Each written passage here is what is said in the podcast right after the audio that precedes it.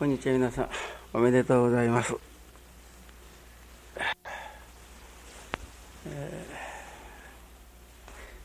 ー、毎年こんにちは。教祖様のご聖誕をそこ少女閉めてください。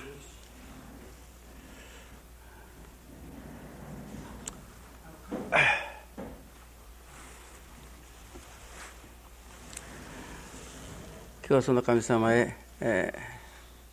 ー、お祝いのご挨拶を申し上げるわけでございますが、うん、ただおめでとうございますだけでは愛すまん、教祖様このようにご出現になされたおかげでかようなおかげをいただいておりますというお礼を申し上げて初めて教祖様もお喜びくださると思うんですがただいまご記念中に今年はどういう信心を持って教祖様へ、えー、お礼をご挨拶を申し上げようかと思わせていただいて自分の心に問うてみました。そして私の心の中に感じますことはおかげをいただきましてだんだん信心を進めさせていただくようになりましたら私の心の中に牙城が取れていっておることでございます。我欲が影を潜めてきておることでございます。牙城というのは自分の思い。自分の思いを通そうとする心。ああありたいこうありたい。それは私でもならこうありたいあありたいと願わんのではありませんけれどもお願いをした最後あとはもう神様にお任せをするという心でございます。我欲というても全然欲がないわけではありませんけれども、ね、もう誠に10年前20年前そして30年前のことを思うてみてそれこそ牙城我欲が突っ張っておった自分のことから今日のことを思うてみるとまあ、ようもこれだけ欲が話せるようになったというもうこのことだけが神様へのお礼であると同時にお祝いのいわばお言葉これに越したことはないと教祖の神様もまあ受納してくださる受けてくださるような気がいたしました。入試の中に牙城が横を離れて誠の大道を開きみよ我が身は神徳の中に生かされてある。神徳満ち溢れる中に浸っておりましてもそれをご神徳ともおかげとも感じきらなかった。それがあれを見てもこれを見てもそれはどういうことを見ろうが聞こうが、ね、ご神徳の表れであるとしていやまたたまには自分の痛い辛い苦しいということもあるのですけれどもそのことにすらだんだんお礼が言えれるようになってきたということでございます。なるほど我が身は神徳の中に生かされてあると教えられるが新人とはねこれは新人があろうがなかろうが誰にもおかげはやってあると教えられるそのおかげをおかげと感受すること自分の心で受け止めるということ、ね、そこから全てがありがたしという心が生まれてくる。そしてそれにはその心にはもう神様が限りなく願いもしないおかげをしかも限りなくお恵みくださる与えてくださるということでございます。信心しておかげをいただくということはそういう心がいよいよ嫌が上にも募ってまいります。それを教祖は我が心と教えられました。我が心とは和らぎ喜ぶ心なのです。自分の心が限りなく和らぎでしかも喜べる。それは自分に都合の悪いことであってもそのことに対して親愛と受けまたは心願と受けてありがたしとお礼の言えれる心。まあようもうこのくらいに果たせるまたはいただけるようになったもんだ。と自分ながらほとほと信心のありがたさを感じます。いやもうそれは親人生のようにはなれないだろうという人がありますけれどもそんなことはない。牙城が欲の塊であった私ですらがこのようにおかげがいただけてくるのですからみんなもその通りのおかげが受けられる。生き神とはここに神が生まれるということでと教えられますように自分の心の中に自分で合唱したいような心、ね、そういう心がいよいよ心の中にいっぱいになってくる、ね、それを金光教でいう生き神。だから生き神とはね金光教でいう生き神とはここに神が生まれるということでございます。それを言うならば信奉者の一人一人が、ね、その気になっておかげをいただく。ただおかげをいただく。苦しいから参っておる。拝んでおるという間はなかなかもっておかげを受けてもそれは本当の助かりにも言うならばあの世にも持っていけるというものにはなりません。昨日は 毎月畜養会の例会でございました。ちょうど13年前に発会した当時若嫁さんの会でございました。もう今は13年経ちますから良いおば様たちになっております。そしてまた新たに今若い嫁さんたちの目のみ会という会ができておりますその13年前の若い嫁さんたちが今日13年の間にどういう信心になって育っていっておるかもう私は最近愛楽で開かれる新人の研修会にいつも皆さんの発表を聞いてもうただ驚きです。まあ、ようもそれこそこのくらいに新人を育てていく、まあ、育てていくということを楽しみに、えー、新人をなさっておられます。昨日も佐賀からお参りをしてみえます。ちょうど昨日発表しておられましたが、もう愛楽にご縁をいただいて4年になります。ね、2年3年はただお伺いに参ったりお願いがある時に、まあ、お参りをするということでございましたが、3年目ぐらいから少し新人が分かり出しました。当時愛楽では大払い信行というのが盛んになりました。毎日大払いをご神前にお供えするんです。おかげをいただきますようにという手の挙げるのではない。大払いというのはちょうどご審判のようなものだ。神様がままになられるんだ。神様が生き生きとして見えるのだ、食べ物を食べないと私どもが力が抜けていくように神様もまた氏子の真心が結集されてそれが生き生きと生々しいまでに伝わっていく時に神様のお心は嫌がう上にも生き生きとやるそれを神の比例と申します。比例というのは例えば魚が泳ぎます時にヒレをペッペッペッとこう、えー、その動かしながら泳いでいきます。あれな比例勢い。ね。私どもがどうぞどうぞというお手お願いをする信心が例えば、うん、10年続きましても神様はさほどにそれを自分の比例とは受けてくださらんのだけれどもいわゆる無条件なのである。無条件に神様にも心を備えるその一つの現れ表現としてです。大払いを創上する。大払い実感毎日欠かさず上げさせてもらう。ただいまここで創上しましたのが大払いです。かあれを実感というと相当時間もかかります。これを10年間続けたら皆さんの願いが成就すると私が10年前に申しておったことでございます。初めは皆さんが根気を始めよったけれども途中で五感になる三感になる時々は忘れるようなことにもなってしまう。もうこの頃は大払い神がやめておるというようなことにもなってくる。そしてやっぱりおかげはいただきたいというのですからね。その方もちょうど3年目にその大払い信行が始まったから以来本気で大払い信行を始めました。ところが家の中にお商売の上に不思議な不思議なおかげが立ち始めました。お願いもしないのにね物事が整っていく、ね、そこである冬の寒気か、えー、冬の修行がございます。寒中修行。寒中修行に佐賀から一月間だけは朝参りをさせていただこうと心に決めた。朝参りを始めて一月間一生懸命でお参りをしてきた。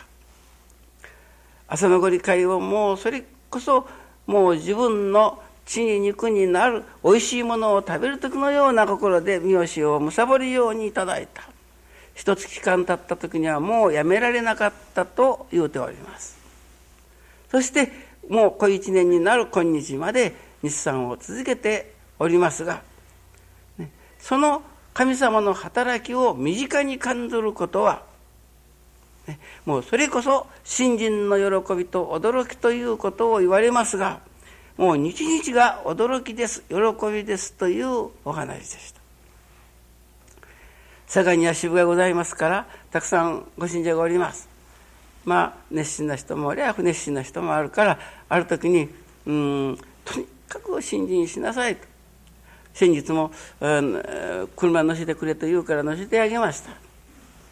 ね、そしたら途中の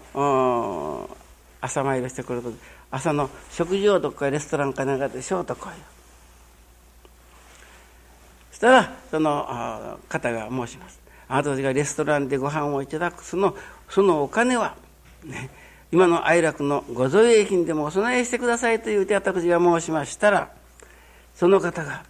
ね、カチッと来たごたるふであった。私はあんたがごたる真似はできんちこい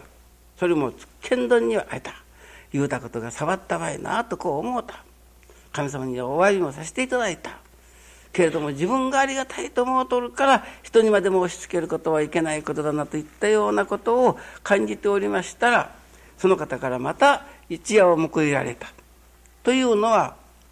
ねまるさんいくら熱心に新人が分かったのできたのと言うても西岡先生はどうして死んなさったですかって言いましょ皆さんどうでしょう新人しよって死んだとか病気をしたとか災難にあったとか。新人をしとっても雨もあり嵐もある風もあるのですけれどもね。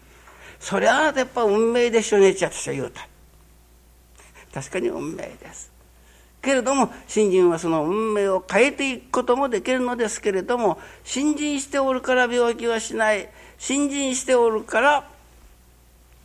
死なないといったようなことはありません。問題はその時点時点を先ほど申します。どのような悲しいことであっても苦しいことであってもこれも昨日高田さんという方が発表しておりましたがもうそれこそこんなに悲しい家の中での出来事があろうかというようなことに出会った。夫婦の者がいよいよ信心をさせていただいてその時に夫婦でそれこそ涙ながらにここのところどういう信心で抜け切ったならよかろうかというてご相談を受けた。私はそのことに対して神様からいただくことをお伝えさせていただいて以来の夫婦の信心はもうめきめきとして進んできた。そのことを昨日発表しておられました。お父さんも結局今あ2人この頃から娘さんがお嫁に行きましたからもう2人になった。こういう難儀の中にあってどうして心が騒がないのだろう。どうしてこんな豊かな心で過ごせるのだろう。もう本当に思うただけでも悲しくならなければならないはずなのにどうしてそれとは反対の喜びの心が湧き起こってくるようにしていただけるのだろうと主人と2人話しておりますという発表をいたしました。新人というのはありがたい。どんなに悲しい苦しいという時でもその悲しさ苦しさを感じないでそれとは反対に哀楽にご用をいただいておったことのありがたさをしみじみ感じるという明け暮れの話を発表しておられます。ね信心とは、ね、結局どのような場合であっても我が心を失わない和らぎ喜ぶ心を失わんで済むおかげがいただけるということ。しかもその心があの世にも持っていけこの世にも残しておけるというほどしのものであるということが、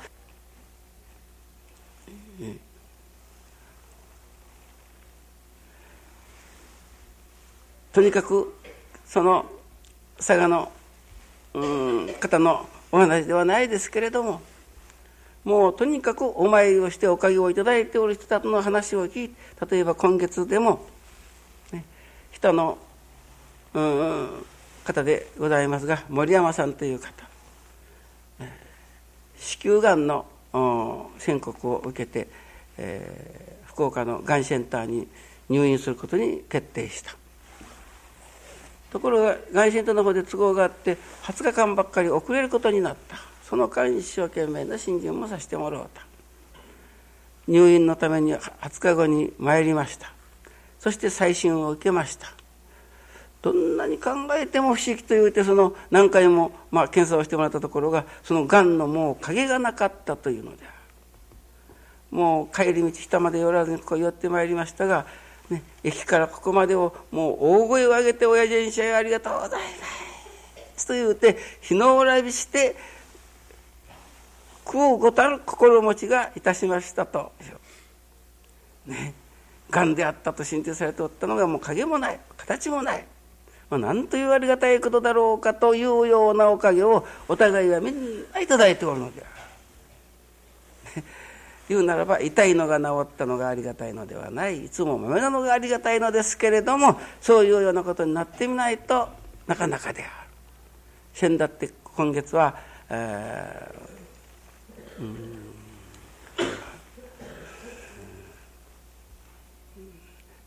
明が文雄先生総大の文雄先生が、うん、お導きをした方でございました。この方もなんとかがんというのに、ね、お願いに見えてお願いをさせていただいておりましたら先日から病院に行ったらそれこそそのがんの影がない。レントゲンにちゃんとこう映っておる。それがないというのでまあお医者は不思議がられたというのですけれどもこれは信心して見限りを受けるのは不思議とはいうまじきものぞ祈りと見限りのない時はこれぞ不思議なることぞというような教祖の三好を実証するものでございましょうそういう例えばならおかげ話ならば、ね、哀楽には毎毎日そういう奇跡が連続しておりますと言って信心しておるか病気もしないか死にもせんかということはありません。ね、そういう中に私どもの心の中におかげを受けて神様の間違いなさを分からしてもらい悟らしてもらい、ね、そして見教えをいただくうちにいつの間にやら牙城が取れ牙欲が取れて我が身は神徳の中に生かされてある。神徳の中に生かされてあるとはこういうようなことかというようなおかげの世界に住まわせていただく。それをここでは極楽と言います。いつもここで申しますように私は禅道寺で良い導きを受けた。だんだんおかげをいただいてありがたいもったいないで、まあ、もったい島のおかげをいただいて。そしてかの里に人がどんどん助かるようになったのは私の心の中に咲く花輪でありました。その花に触れ喜びに触れてみんなが助かりそれこそ門前一をなすようにその当時かばに集まってまいりました。その喜びを常に持ち続ける常持ちであります。ね、そしてその今申しますもうこれが極楽の真ん中かというようにおかげをいただいて喜びに浸らせていただくことを極楽というならばその極楽の心を持って神様に喜んでいただく。神様に安心していただけれる私になること。そして神様との間に愛をかけよの働きが生まれて夜神様と愛楽し合う。抱き明賀である。明賀と明賀が抱き合ってそこから生み出されてくるおかげを生み出す新人という。それをいわば愛楽理念は年頃に説きます。愛楽というのはただここの地名ということではなくて教会の教会名ということだけではなくて、ね、全世界のそれこそ津浦々の人々がもし愛楽の信心をいただいて和らぎ喜ぶ心をいただくことを修行しそして十三日へと言われるわびれば許してやりたいのが親心と言われるあの十三日という日は世界の悪実とさえ言われておった十三日を愛楽では親愛の日として尊びます。ね、それこそわびれば許してやる。いわば北条への日である。どんなに罪がありご無礼があってもね親親の前にもう一致がしませんすみませんと例えばお詫びれば許してやりたいのが親心というその親心に触れていわば解放される生活がそこにありそしてその心を持っていよいよ、ね、心の中にいただく喜びをいただくことが楽しみの日々の新人生活。ね、そして愛楽し合い神様と喜び合えれる生活。ね、いや極楽の世界のもう一つ向こうにあるところの言うならば世界に住まわせていただく方というのが愛楽理念に説いてありまたそれが私どもの信心理想でもあるのでございます。私は今日神様に何をもって一番喜んでいただくか何をもってお礼とさせていただこうかと思うたら自分の心の中に牙城が影を潜めていっておること我欲がだんだんなくなっておること、ね、そのことを分からせていただき我が身は神徳の中に生かされてある神徳の中とはこういうおかげの中にあることを言うのだと日々実感させていただいてその心で愛楽し合う神様。その心で人を祈る。その心で社会を祈る、ね、そこに私はいよいよ神様のお喜びをいただけれる世界がね広がっていくことになるのです。皆さんでもねおかげは我が心と競争をおっしゃる私は心一つで全てを作ると申しております。ね、まただから心一つで全てを壊すことにすらなるのでございますからいよいよ心を大切にして今日ほとんどお集まりの、まあ、中心になっておられる方は70以上のご老人ばっかりですが、ね、いよいよ信心の喜びただ何かもろたから嬉しかったという喜びではなくてどんな場合であっても喜べる昨日の畜養会じゃないですけれども13年前まではそれこそ周東親の悪口を涙ながらに語り合うのが畜養会でした。中には元気なおばさんがおってです。もう世間年寄りばっかり巻かれていかんがのちったもやりつけなきゃいけんというような話まで出るようにでありましたそれが半年たち1年たちするうちにもうそれこそもう本当におばあさんが悪い人じゃなかったおじいさんじゃなかったもう結局自分自身を高めてくださろうとする神様の働きであったというようになるその翌日の29日いわゆる今日が敬神会親を尊う敬う会というのです。